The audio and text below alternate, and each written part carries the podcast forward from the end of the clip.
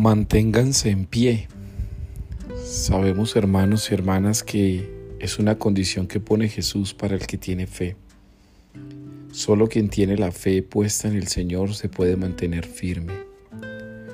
A veces es muy difícil mantenerse en firme cuando sabemos que hay dificultades, incertidumbres, insatisfacciones, frustraciones, decepciones, tristezas, angustias, melancolías, depresiones, ansiedades.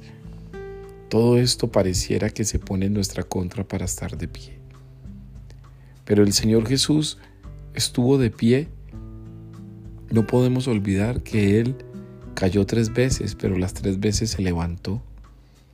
Y por lo tanto cada uno de nosotros tiene la oportunidad de poderse volver a levantar. El que se mantiene en pie cree que Dios está con él. El que se mantiene en pie sabe que su corazón está firme. Sed firmes y valientes en el Señor los que esperáis en Él.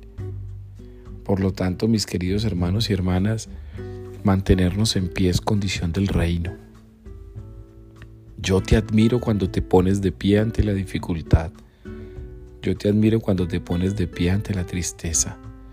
Yo te admiro cuando te pones de pie ante la tribulación.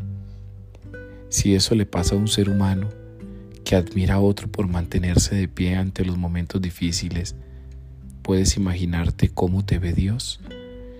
Dios sí que quiere que te mantengas en pie. Levántate entonces el día de hoy y manténganse de pie ante los momentos de dolor y dificultad, porque ese es el mejor signo de la fe, el que se mantiene de, de pie aunque muchas veces haya tenido que caer.